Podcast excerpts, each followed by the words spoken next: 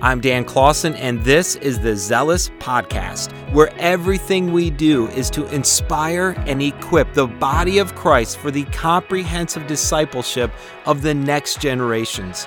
I hope you were able to listen to our first episode, which set the stage for why zeal matters when it comes to passing our faith along to the next generation. Today, you will hear part two of an eight part series in the conversation with David Michael, Sally Michael, and Jill Nelson, the founders and authors of Truth 78. The first commitment from the book, Zealous Seven Commitments for the Discipleship of the Next Generations, is embrace a biblical vision for the faith of the next generation.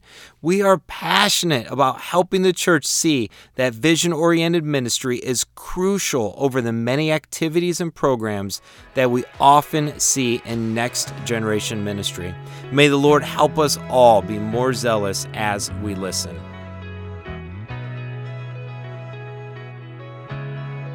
From that first conference, almost the first thing we would emphasize is the importance and the value of vision, and that you have to start with vision. And we were seeing there this a, a distinction between a vision orientation to children's ministry and an activity orientation. And I took texts like Psalm 127 4, which talked about children being like arrows in the hand of a warrior and this idea of children being arrows, and that typically an arrow is not just shot in any random direction, but there's typically a direction. There's a point at which that arrow needs to go. And we, we would talk about in children's ministry the importance of pointing the arrow towards something, and everybody needed to be on the same page with regard to that. But yet, we were seeing in the church not so much this vision orientation, but a different perspective, this activity orientation. What, how would you describe what we were seeing in the church in those days? It seemed, for from my perspective, working in children's ministry, it was kind of glorified childcare and lots of crafts, activities, fun games and you never knew from quarter to quarter what you were going to be teaching. It was like we just made things up as we went along. And it, the question for me was, why are we doing this? What what's the goal here? And it just was time filler. And when you know, once you get that passion for the faith of the next generation and you want to just show these children the treasures of the Bible and biblical truth, and concern for their salvation and welfare. Playing games and activities, mm. it just it was so frustrating because why am I doing this? Why am I investing my time in this? Um, and it was very, very frustrating and just very disheartening. Well, especially when you think you have these children for one hour in Sunday school. What are you going to do that's of significance? You know, you don't want to waste it uh, singing "The Wheels on the Bus Go Round and Round," which was part of my experience yeah. of what happened teaching preschool.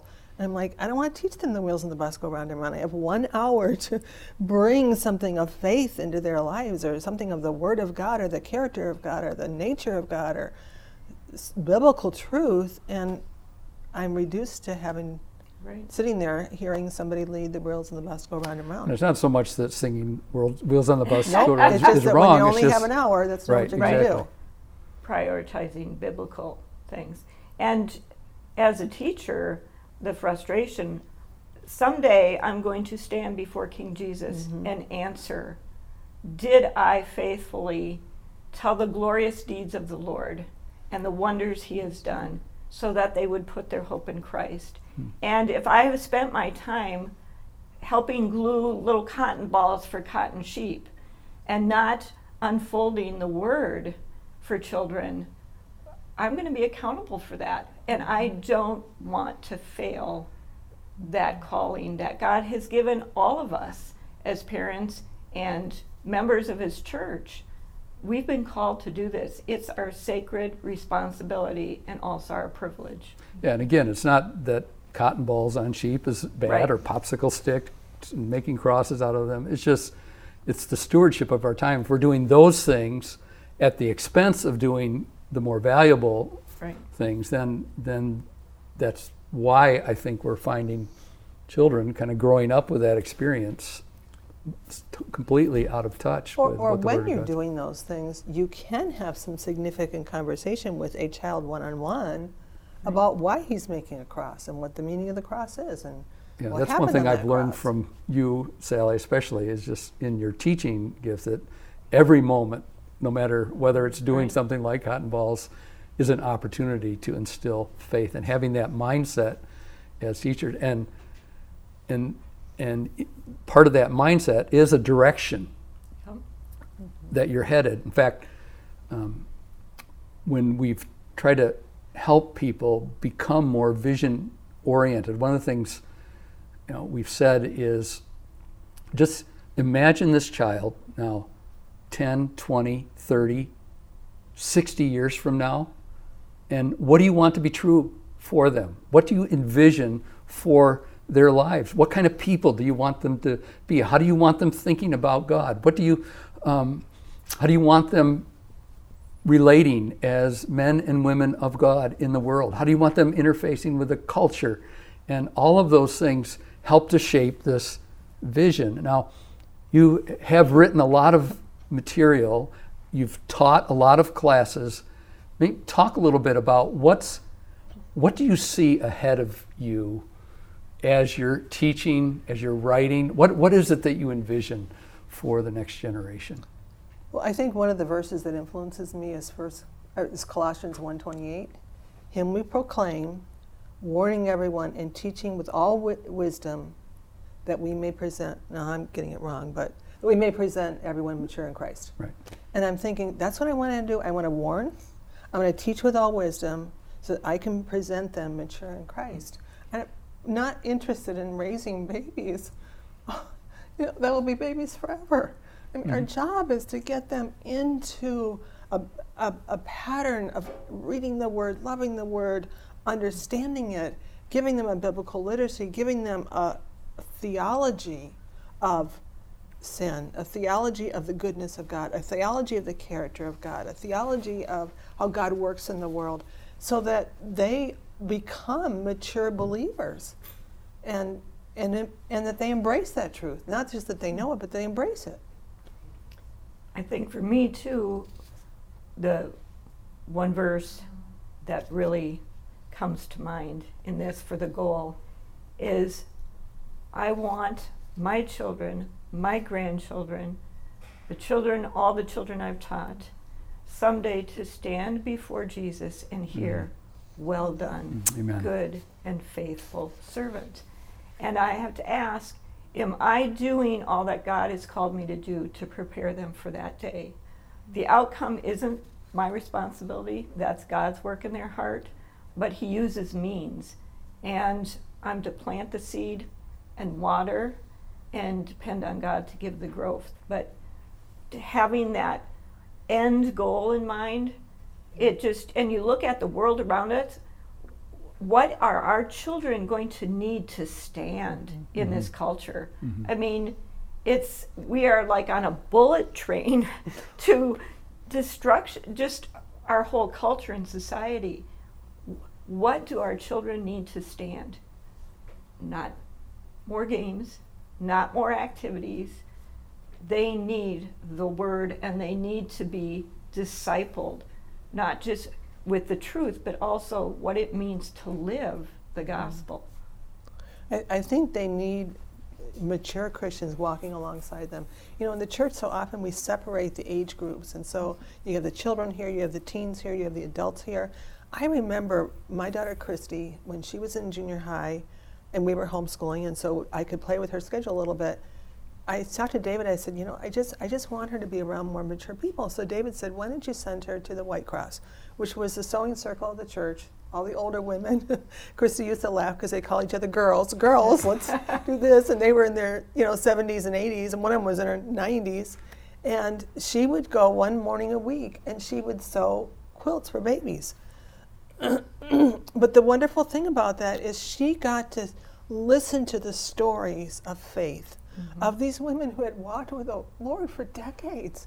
And so she'd hear about the ups and downs of their lives, the hard times, the easier times, how mm-hmm. God brought them through the hard times, the genuineness of their faith.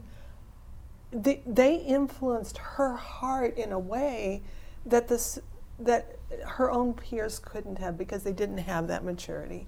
And so mm-hmm. I think one of the things that is lacking is that we need to have um, children, it's kind of like being apprentices in the church, walking alongside someone doing videotaping in the church or someone doing music in the church or just bringing up the next generation to be part of the church, not in their own separate little cell where they don't interact with people who are in the real world living out the Christian faith. Well, I've noticed, and it's obvious when you write, um, clearly there's a vision in mind. You, you have a vision of what you want to accomplish, how you want kids to think. And Jill, I, I think the first curriculum you did was the ABCs of God. And I know there was a heart and a passion for children to become something uh, as a result of that curriculum. Talk a little bit about your vision for. Well, it, it came out of John was preaching. He used to preach a series and then turn it into a book back in the old mm-hmm. days. And he was preaching through the pleasures of God mm-hmm. and just God, the God centeredness of God. And just, he was unfolding just amazing things about God I had never learned before. And you just my husband and I describe it it was like we came from a desert and we we were brought to a banquet table with more things than we could even imagine and be satisfied with and um, so what I wanted for my children is how do I explain these huge truths about God so that my children would just be swept up in that awe that my husband and I experienced as these were being unfolded from the pulpit for us. And so the ABCs, it's like, if, if I never, I mean, I wasn't a curriculum writer. I was a biology major, and I could barely write. I will attest to that. Jill, a sentence as a noun and a verb and ends with a punk- some kind of punctuation Yes. mark. We But- laughed about that, yeah. didn't we? But And now you're a better writer than me. So it was like if I only had one thing that I would want to give to my children and teach them, it would be the a doctrine of God. That I mean, it's gospel focused because it's the crescendo is leading up.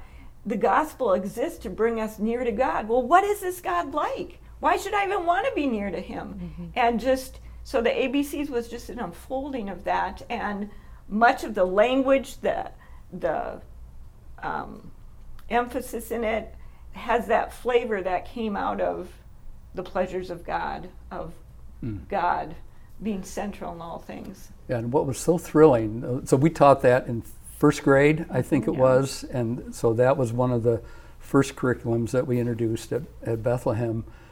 And I mean, to this day, I'll never forget just kids coming out of that class having learned the letter I. God is incomprehensible. And I mean, parents were, you know, child would come home for Sunday dinner, pray before the meal, and say, God, I just thank you that you are incomprehensible. And parents are just, where did he get this? But can, it was just so thrilling, I think, for us all to see that a first grader can grasp the incomprehensibility of God. And they understood what that word meant. Yeah. Yes. Yes. Yeah, and just I, I just having grown up in a Christian home and not figuring these things out until in my late twenties, I just I wanted that for my girls was just to discover this God and not have to wait till they're 27 Right. to see it. And and that that curriculum I think gave our people a taste of what could happen in children. And t- teachers were getting excited by this as well. And um, one of the first ones that you did, Sally, was the promises of God, which in our scope and sequence followed God's attributes. And I will not forget the summer that you worked on that curriculum. And I don't think I've ever seen you more passionate about getting a truth down that we could actually teach to children. What, what was going on in your That- heart at that point? that curriculum bore, bo- was born out of my own experience. Our oldest daughter, Amy, was adopted from Ecuador, and it took us 14 months to get her. We never knew if we would get her. Um, American Embassy said, You'll never get her, forget about her. I thought, uh uh that's my child. And the whole country closed down adoptions. But what held me in that time, I think it was the first suffering that I'd had in my Christian life. It kind of, I was saved at 13. Kind of figured, well, if you're a Christian, then things go well for you. That was, was something I needed to unlearn. but um, that experience of 14 months of, you know, believing that God would do, bring this adoption about, uh, what, what held me through that were the promises in the Word. Promises like Psalm 40 I waited patiently for the Lord. He inclined to me and heard my cry. He lifted me out of the miry pit, out of the desolate bog, and set my feet upon a rock, making my steps secure. Many will see and fear. And I mean, just that whole psalm. Uh, toward the middle of the psalm, it says, Lo, in the roll of thy book it is written of me, I delight to do your will. I was not delighting in it, it was hard. But what held me in that were all of the promises in the Word that I could say as a Christian were mine. Which doesn't mean life turns out exactly the way you want, but God is faithful to keep His promises. And so I wanted children to have that root to hang on to when they come across difficulties in life. Mm-hmm. Promises like, Weeping endures for the night, but joy comes in the morning. Many of the afflictions of the righteous, but the Lord delivers him out of them all. I mean, there, the myriad, this light and momentary affliction is gaining for us an eternal weight of glory. I mean, all of those kinds of promises, and not just promises about suffering, promises about heaven, promises about the goodness of God, promises about His character. I mean, I wanted children to have that embedded in their souls so they had that to hang on to when life was good and when life was really hard. Yeah.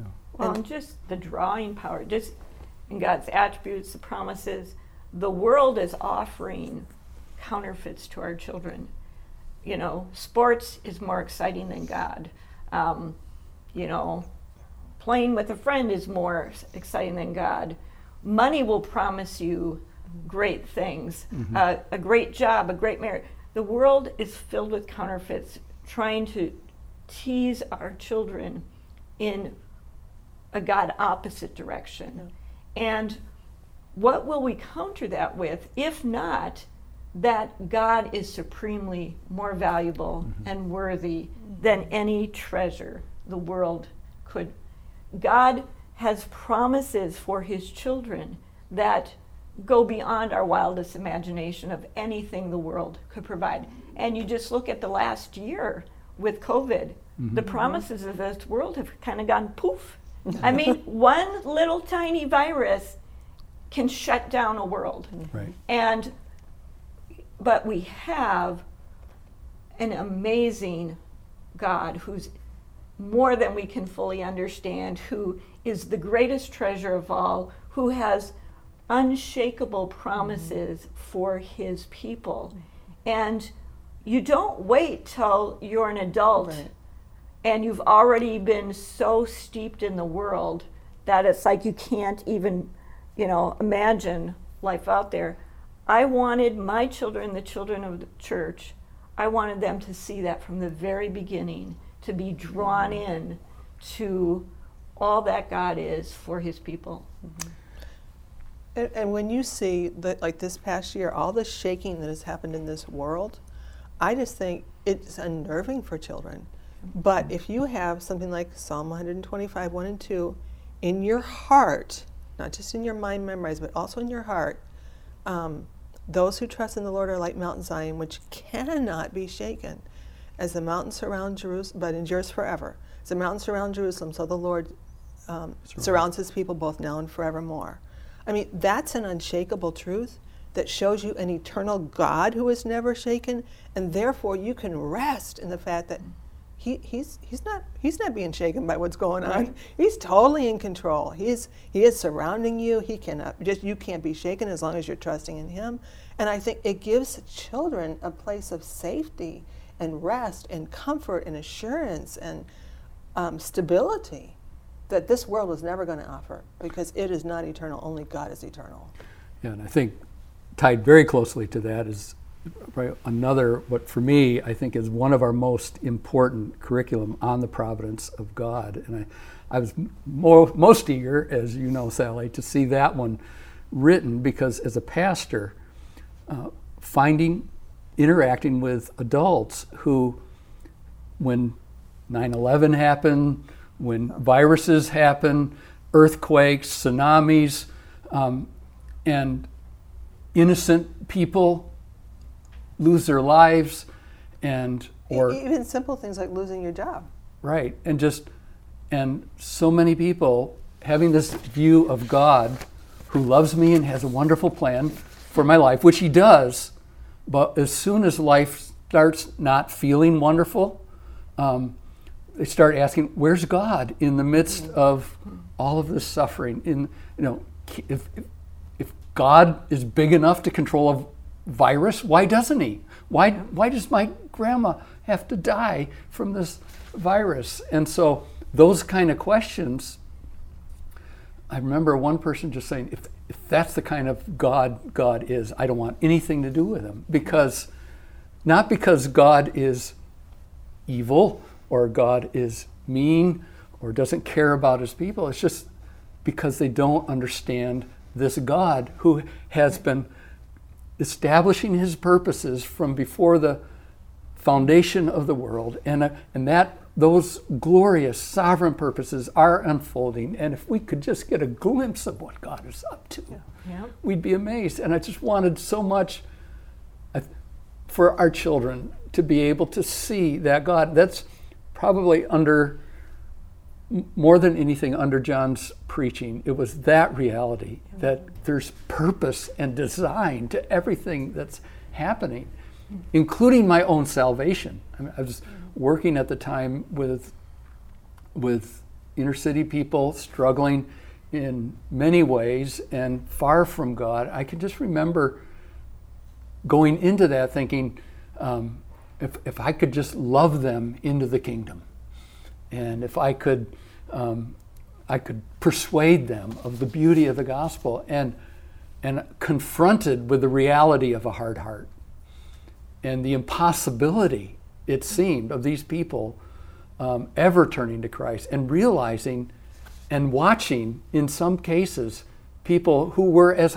hard as rocks against God, and this glorious, purposeful God, sometimes through suffering, opening their eyes to His glory. And my passion has been for our kids to see that. Mm-hmm. And that curriculum really opens their eyes, not only for the kids, but the people who are mm-hmm. teaching it. And so, so vision is what, and what we just even heard here is it's this vision, this passion for the vision that drives us to keep going. And we call the book zealous because it's it's not just faithful teaching, but it's just this relentless passion to impart these glorious truths to our children.